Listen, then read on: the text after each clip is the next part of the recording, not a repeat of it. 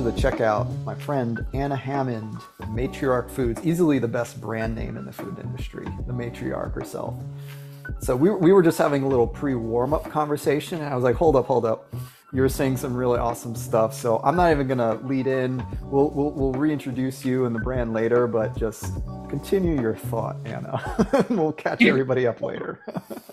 well, I guess, you know, we were, we were talking about processing and, and you know what's the the challenges of processing in in the United States. And you know what I was reflecting on is we talk about you know there are these sort of two camps right? Mm-hmm. it feels like there's sort of the local food movement and everything has to come from you know within 50 miles and be fresh and you know sourced from small farmers, you know, all the things that we want for sure. And then there's, you know, but that are really expensive and make it very hard to create equity in the kinds of food that people eat. And, you know, other issues in there too, which we can get into. And then there's like big food, and big food, you know, from the perspective of that previous group is like bad across the board. And I, I think I fall into a different perspective a little bit about it in that, you know, we don't want to go to back to pre-industrial food production no, because absolutely not. Yeah. There were a lot of really hungry people yeah. and you know, food didn't get far enough and it meant that there you know the the the farming environment you know was was a lot of um, subsistence farming because that was the only choice. And so the ability to, you know, have roads that work and can get food to places and big transportation, whether that's, you know, whether that's by river or by rail or by road, means that we have infrastructure that can support food getting to a lot of people. So the real challenge is making the big food industry produce food that's better for people that's more that has more regional sourcing but that at its scale can help by its scale create things that are more affordable and that's something that you know i just i find is a very interesting challenge in terms of of just bringing people together and think in their thinking around food manufacturing. So I think there is a future where the tide turns with big food manufacturing. We also need more regional food production that's viable from a business perspective. And I, you know, I I had sent to you some I mean I'm just fascinated with the history of small smaller food production because when I launched Matriark, we we launched out of um, out of Portland, Maine. And the reason we launched out of Portland, Maine is because we were aggregating farm surplus and remnants in the low, you know, so pretty local to New York City. We were getting ready to do our first production with a co-manufacturer in the Hudson Valley. We had sent everything. We were ready to go. And two days before we were supposed to do our um, our test run, we got a call saying we've got way too much business of farms that need to do their production now. We can't, you know, we can't do a test run today. Get, you know, get back in touch with us in February. And I was like February. Like we're ready to go now. We've just bought all this, and there was just there was nowhere else to go. So I was like literally calling everyone I knew. Like, is there a co-manufacturer we can talk to? Da, da, da. And I happened to get put in touch with a woman who um, was working in the Portland, Maine food shed and had uh, been one of the people to get a USDA grant, three year grant to work with farmers in the Portland, Maine food shed to figure out ways to aggregate by gleaning their surplus and produce more local food for the uh, for the uh, Maine food economy. And I learned through that conversation that Maine Im- now imports not you know over ninety percent of its food. Long story. She invited me up to Portland. I got in my car. I drove up there, met this group of people, and they were looking for a processing partner. So you know, we we appeared and we became the processing partner on that project. And then we ended up getting a, a fellowship as part of that to um, what was then Pilot Works, which then went out of business the same month that we started working working there. And then overnight, this amazing guy, uh, Bill Seretta, found money in you know from from some Maine government officials to keep the doors open because there were all these small businesses working out of this incubator kitchen and he has now you know really revived um, this place that's now called the fork food lab and they gave us they gave us space in the lab for a year and we were able to r&d products that we made from the surplus that we aggregated from these um, seven farms in the uh, in the Portland, Maine food shed. During the course of all of that, I also met, met a historian of canning in Maine. And because I was starting to explore this whole issue of production and what do you do if you're a small startup you know, but getting to that next level of needing to manufacture, but not at a gigantic scale. And there's just so little um, access to manufacturing at a, at, at a small and mid scale. And it was from him that I learned that until the 1960s in Maine, there were over 50 canneries. They were all on this on the seaboard, obviously access to the ocean. They canned fish. They also canned corn. And at the time, Maine was the largest exporter of canned corn in the world. That's crazy. So, so thriving local economies. And when those canneries were, you know, when they weren't canning corn and they weren't canning fish, they canned local ingredients. So they were like smaller, you know, smaller runs, not like home batch runs, but like smaller runs right. of of canned um, vegetables and fruits that were then able to be sold uh, in the state of Maine to the state of Maine. So, you know, and then of course, when Big Food came in and sure. globalized everything, then, you know, that all went away. And I think the last cannery I, I sent you a note closed in 2010 or something like that. But that's really the thriving production that we need to bring back. Right. It's not even like reinvent it. It's like yeah. just needs to be brought back so that there are many layers um, of of food production, and and that's you know that's kind of one of the things that we've been you know working on in parallel to you know to building to building our business let's let's rewind and maybe just give folks a little quick intro to Matriark Foods and what you're doing and and and your your reason for being because you have this intersection. You know, we have a lot in common that you have this intersection between food access, you know, food security, uh, local regional production, you know, manufacturing, and then cool branding too. So you know, let's let's talk a little bit more about that. And in full disclosure to the audience, I briefly consulted for for Anna and Matriark Foods about two years ago. So don't have a current uh, conflict of interest, more like ongoing convergence of interest is the way I'd say. Well, yeah, and you were you were a mentor to us um, when we were in the Food System Six Accelerator program. Oh yeah, that too.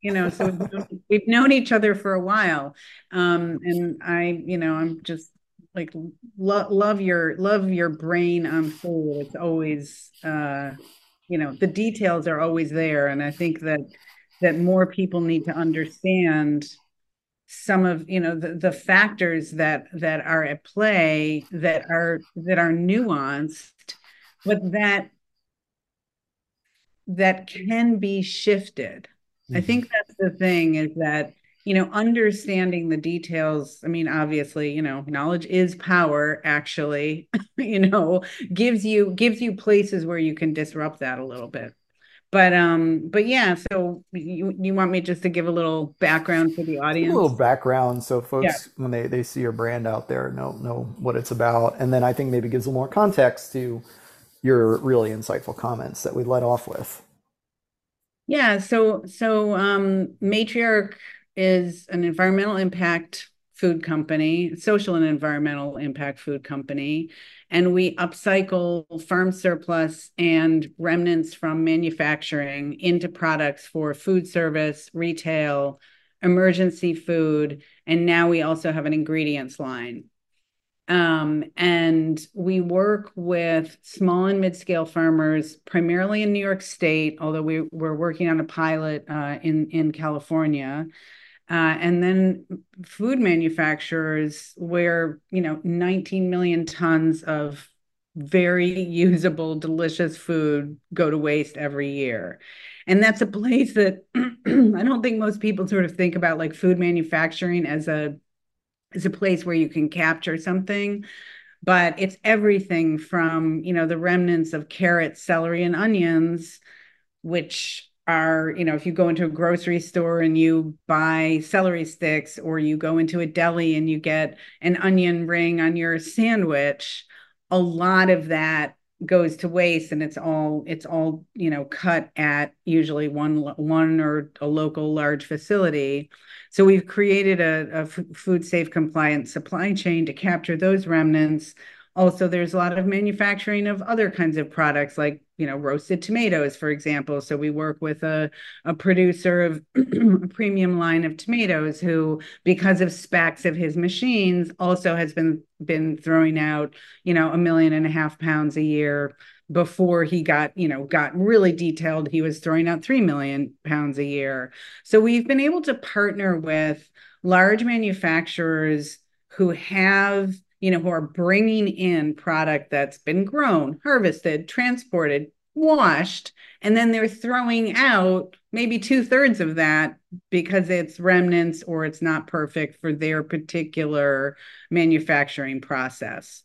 Um, and each one of our, our channels sort of focuses on a different byproduct. So the product that you mentioned earlier that we just launched for specifically food banks and emergency food providers is all sourced from small and mid-scale uh, farms in New York State. We work with Headwater Food Hub uh, primarily, and also have some direct relationships with small farmers and buy buy from them uh, for that product. So beans and um, and other vegetables that go into that stew. Some of them are surplus, some of them are not. Uh, we also use uh, um, a liquid mirepoix that we make from the remnants, uh, which is sort of the base of that stew as well. Um, and then, you know, I guess how how did I get into this? Um, and it is important in terms of the value proposition of the business.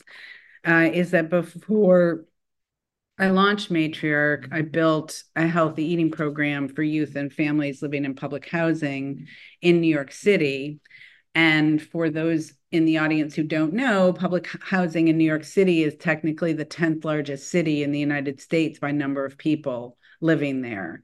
Um, and you know, many people suffering from diet-related illness, uh, very little access to um, to healthy food, you know, in New York City, I mean, a tech technically a food desert is un, is over one mile uh, to get to food, but in New York City, food deserts are a little bit less, you know, a le- little less than a, a mile, which also creates some issues around funding because it's not the federal uh, definition of of a food desert. But that experience of building that program, I mean, first of all, everyone said there's no way to do it. I love a challenge. I knew there was putting the right people together, finding the right funding, you know, really, um, you know, just, just, just, just putting together all the pieces. Uh, we started bringing food from farms in upstate New York into those classes. And it was sort of through that process that a, I saw this enormous amount of food waste. B, farmers need income. and C, you know people want access to healthy food and just you know don't have it so that was kind of that was really the impetus um, for the business um, ask me another question because i'm i could go on either any of these any of these trains to get deeper well um, obviously want to help you plug your your new products because it's it's very much geared towards um, you know say I don't say it's a channel of trade, but you're trying to directly create products um, you know to resolve food insecurity.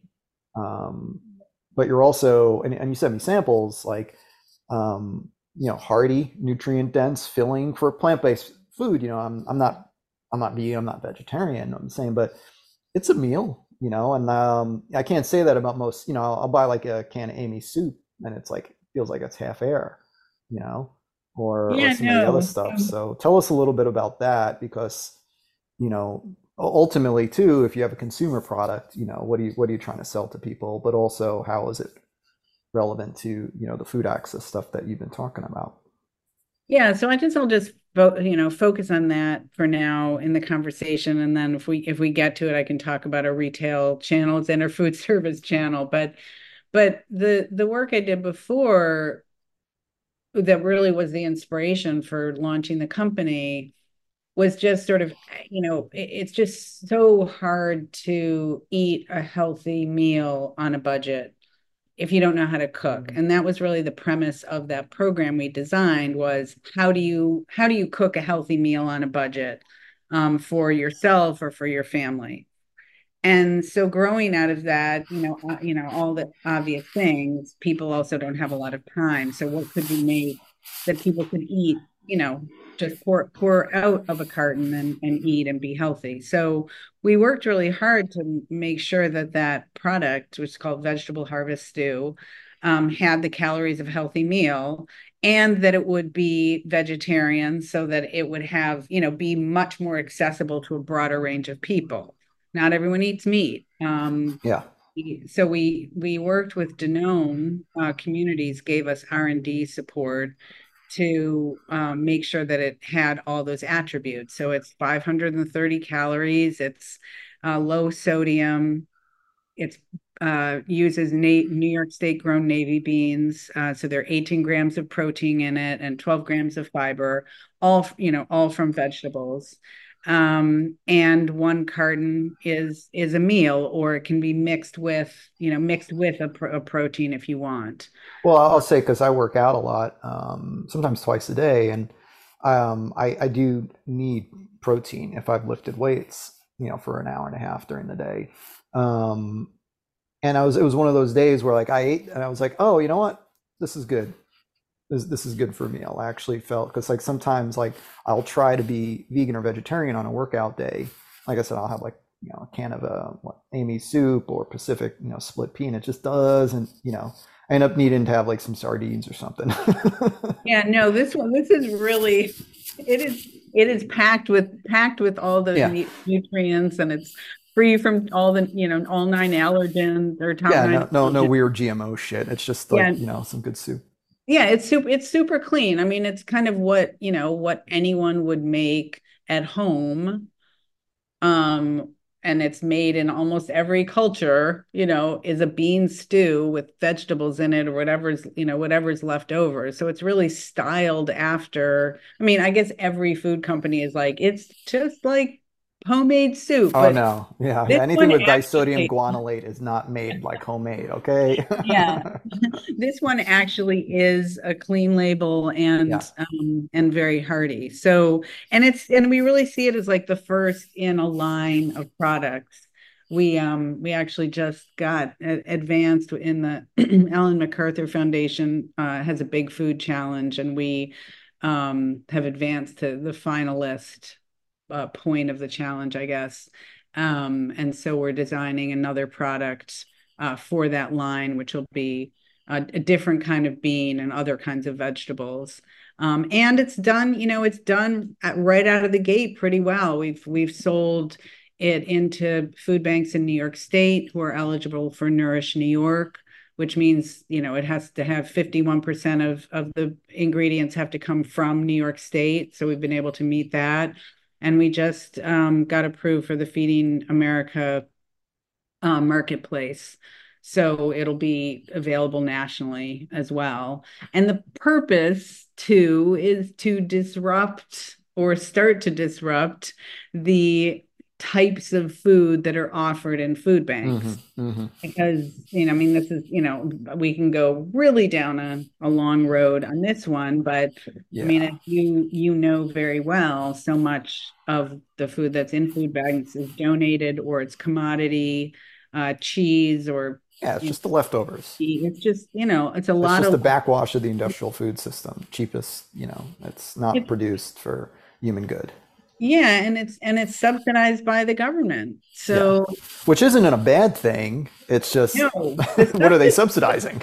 subsidy, yeah. And I'm just like, we why not create a brand and a line of product that could also be in that um, system, but are better for people from a health perspective and also support regional American farmers. Mm-hmm. I think that's really, you know, our goal with that is to create that circular system that works for everyone.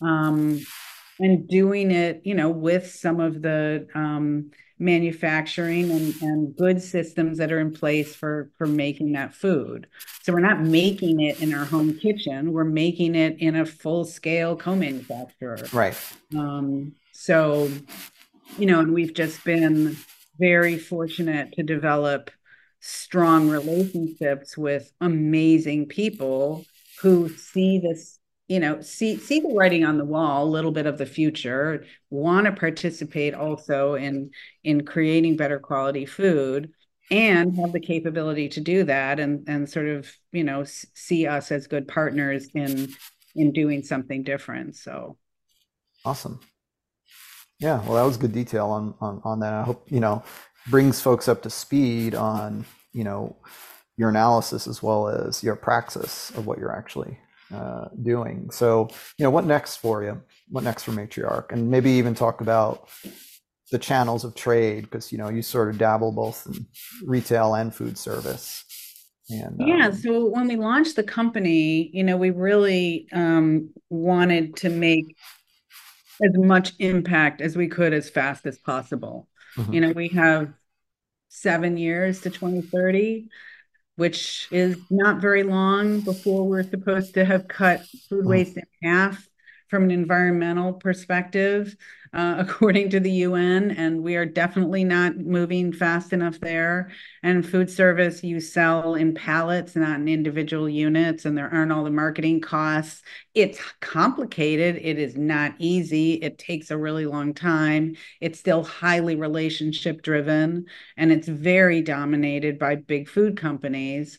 Um, but we, you know, we we had just a series of events of, of presenting our products to uh, Compass Group at their Stop Food Waste event. We met up met a couple of amazing people, um, particularly at Restaurant Associates, who championed what we were doing. We're really excited about it.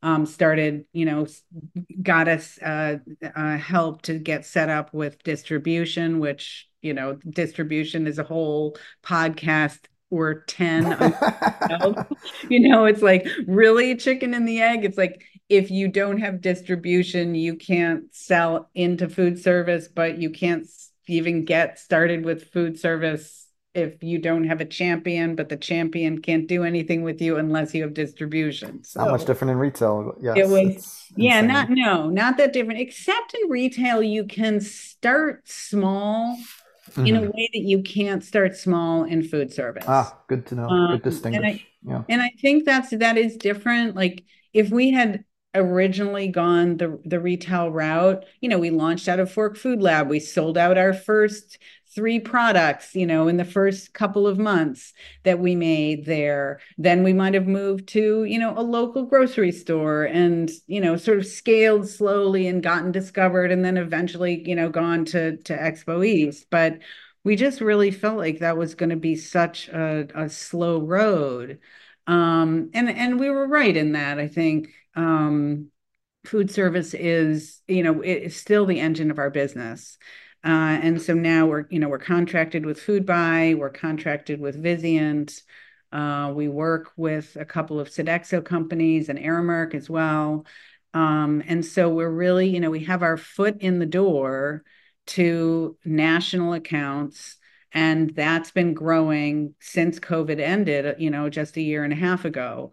Um, and we're pretty stoked about it. Um, we have some amazing partners in, college, in college and university business, uh, business and industry, uh, as well as healthcare, and the convergence of being um, a, a data backed food company uh, so we can prove that you know we're upcycled certified. We have full lcas on all of our products. We pay carbon credits uh, you know we work with the upcycled food association and planet forward and i always have to shout out both of them because they're both doing such incredible work verifying impact. Um, and then we're also a certified women owned business and that helps you know anything in food service that can differentiate you from the big guys you know helps you with a relationship helps you get in the door helps get things started and then it grows. But increasingly which is also fantastic the fact that our label is so clean and it's real vegetables and it doesn't have words you can't pronounce is is a real differentiator also. So, you know, we were we're working with um, Harvest Table right now, which is a and also uh, Harvest Table, which is part of Aramark and and uh, Good Eating Company, which is part of Sodexo, and they've uh, operationalized the use of our concentrate, our vegetable concentrate, uh, in their recipes as a replacement for uh, the pastes that they have been using. And that's really exciting. I mean, from a health perspective, really exciting. Um, so, you know, so that's food service. And then we did launch a line of uh, upcycled pasta sauces uh, that exactly a year ago. Um, and we got into Whole Foods right at the, you know, like first hour of Expo East, which Congrats. was that's huge so amazing. That's amazing. And they've been incredible, um, incredible to us and really great. Good to hear. Good to hear. And um, and so now we're in all Northeast. We started out in one uh, in the new Wall Street store um, last year, January, and then they put us in 50 in the 55 Northeast stores, and and you know sales growing, growing, growing. Um, even though we're in a super competitive um, category of pasta sauces, um, but again, you know, it's partly the message, climate friendly food. People are getting more interested in that and starting, you know, being willing to pay a little bit of a premium there. But also something that I think maybe doesn't get talked enough about, and and I even sometimes forget because I'm so focused on the impact, is like it's delicious. And the reason it's delicious is that we're capturing the tomatoes like at their freshest moment. Mm-hmm. So, you know, they never see a can. And most jarred sauces that are on the shelf are using canned tomatoes, unless, you know, unless they're, lo- you know, a small local brand. Um, so people always say, like, it just tastes so fresh. And that's why it's not that, I mean, what I guess what we're doing special is we're just you know we're processing it within you know 48 hours of it being of the tomatoes being picked and they're you know and they're going straight into in, into the carton instead of into a can first so um yeah one more question for you because i want to be respectful of your time.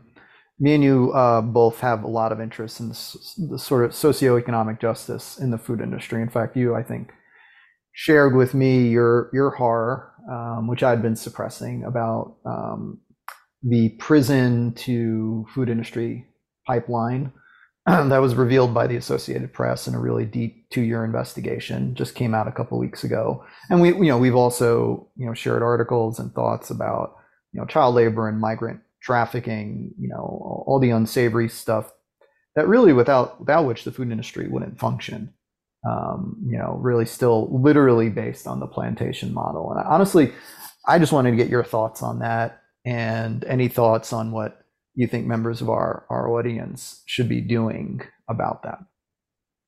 Oh yeah.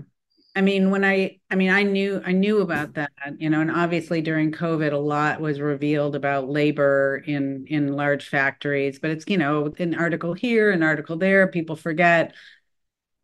You know, it's it's very much what the photographer Lewis Hine exposed at the turn of the you know 20th century with child labor in mills, and what you know what I think I mean, there are t- a couple of things. One, when you really understand why food is cheap, it's not the only reason it's cheap, but labor is a huge input in food. And if you're able to make food with labor you are not paying for, then no one can compete with you.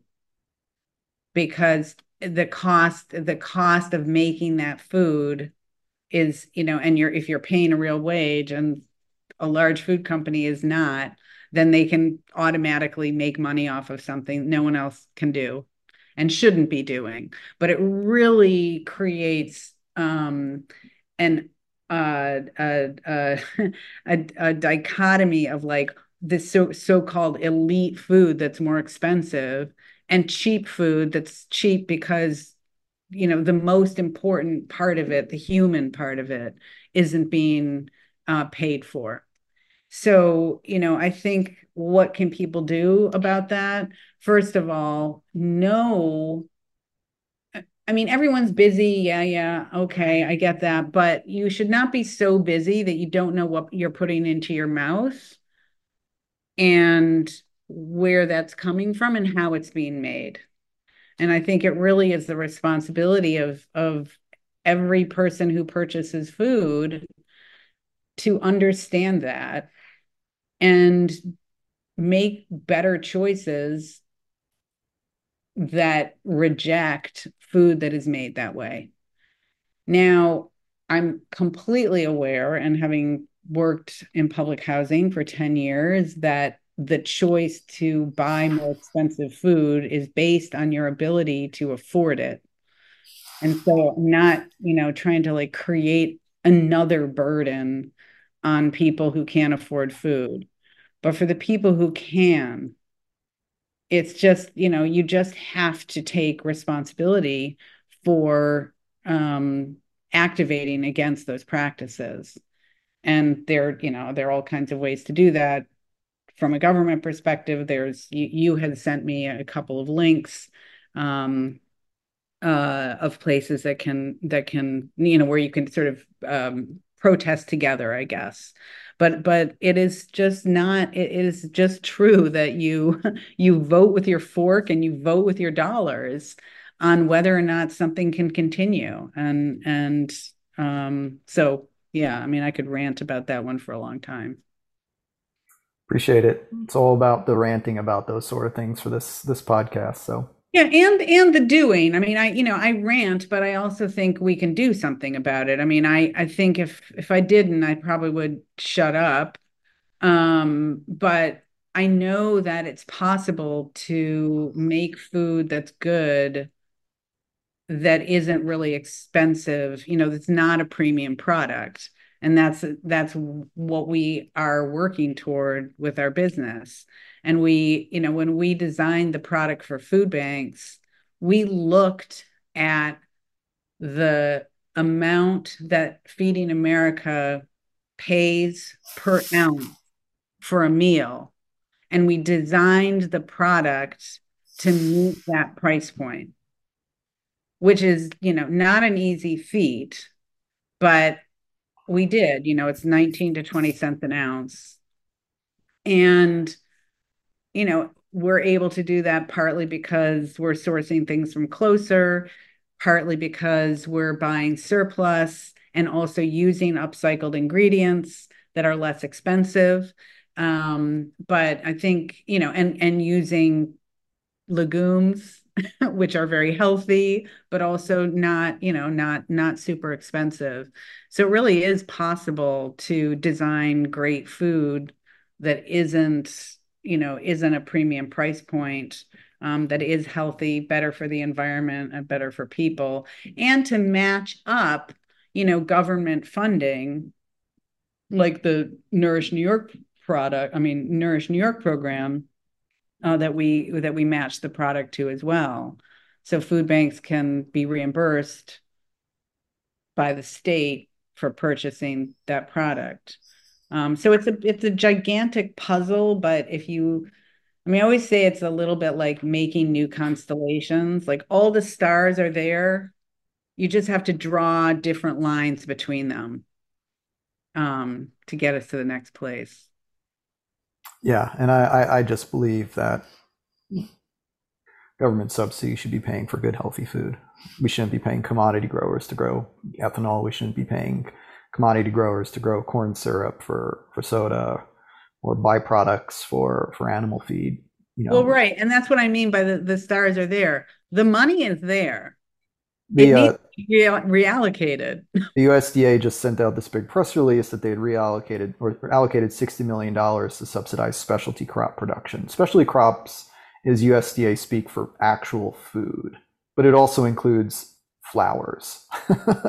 Sixty right. million dollars for the USDA is not even a rounding error. It's no. it's it's pretty insane how low a, a priority it actually is. The U.S. Department of Agriculture, we don't have a Department of Food. Right.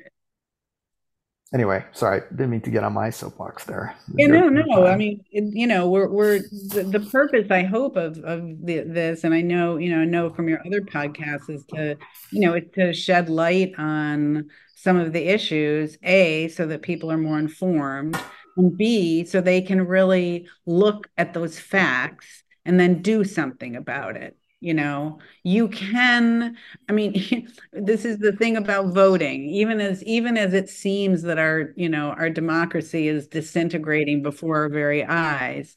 I don't think it is. And, you know, and and one example, maybe this is, you know, like a good thing to to to end with, whatever, but the Nourish New York program happened as a result of COVID.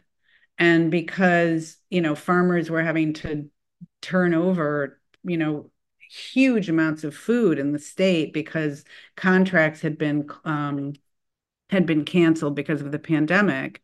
And the governor, Kathy Hochul, you know, wrote a piece of or you know, passed a piece of legislation that during COVID, this Nourish New York program could start. So the state would be paying, you know, paying farmers for their produce that would go then to food banks. And after, you know, after COVID, she wrote that into law. So now every year there is, you know, 20 to 40 million dollars set aside for that program. Now, it should be 10 times that, but it's it's law it means it's happening. So just in this first year of of the of the distributions we've been able to tap into that a little bit um, with some of the food banks that, that got those allocations. And it feels like a really really promising start to me. Well you know what? We're going to end this conversation on an up note which i yeah. don't always do so always good to do that. You get gets people more motivated. Not only that, but like we're both coming, we're, we're both in the food industry. We're both neck deep in it, right? Operations and merchandising and marketing. So I, you know, I just want folks to make sure they understand that we're not, you know, just just blowing smoke here. Like we're, yeah. you know, we're folks that actually work on this stuff and are trying to operationalize, particularly what you, what you've been doing with your with your brand and and your the supply chain and co-manufacturing that you're doing, plus your your you know, I think unique perspective on it. So, you know, any, any closing thoughts uh, as we want to wrap this up? Yeah, I think the closing thought is that that um, what is it that people say? Hope, hope is a verb with its sleeves rolled up. Um, and I don't know who said that, but I just I love I like that one um, because it's a lot of really hard work, mm-hmm. but you know, we it's taken us 70 years to get here.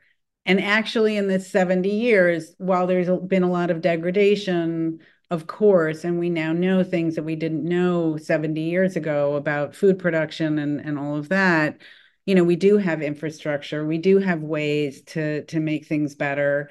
And some of it is capitalizing on the good part of that and turning it into a better future.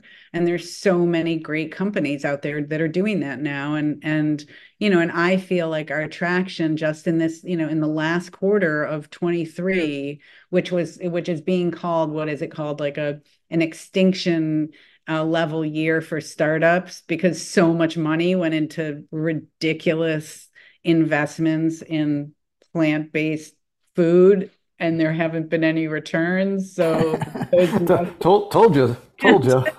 yeah, right. Call that one.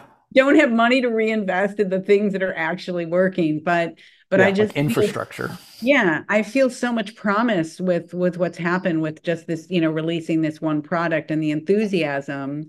And in fact, we got an email. Maybe this is a nice thing to end on. We got an email last week from uh, two family members separately emailing us about where where could they purchase the vegetable harvest stew because their um, uncle had gotten it as part of his weekly delivery. He's a disabled veteran. Mm. and he had gotten it in one with from one of the one of our partners that does a weekly delivery. Um, and his wife is in hospice and it's the only thing she wants to eat. Mm-hmm because it's not you know because from her in, in her words it's it's it's not full of salt and it makes her feel nourished. And that was like you know mic drop for me. Yeah you can't beat that. So. Right on anna. Well anna hammond founder ceo extraordinary personality in the food industry uh, Matriark foods just want to appreciate you for being you and for all that you're doing. And Thanks so much for making time to talk with us today on the checkout. Oh, thank you, Errol. Back back at you, all those things. Hey, this is Errol Schweitzer, host of the Checkout Podcast. The Checkout is proud to be part of the Labor Radio Podcast Network, with more than 200 labor radio shows and podcasts from across the country and around the world. The Labor Radio Podcast Network, where working people speak. Find us at laborradionetwork.org.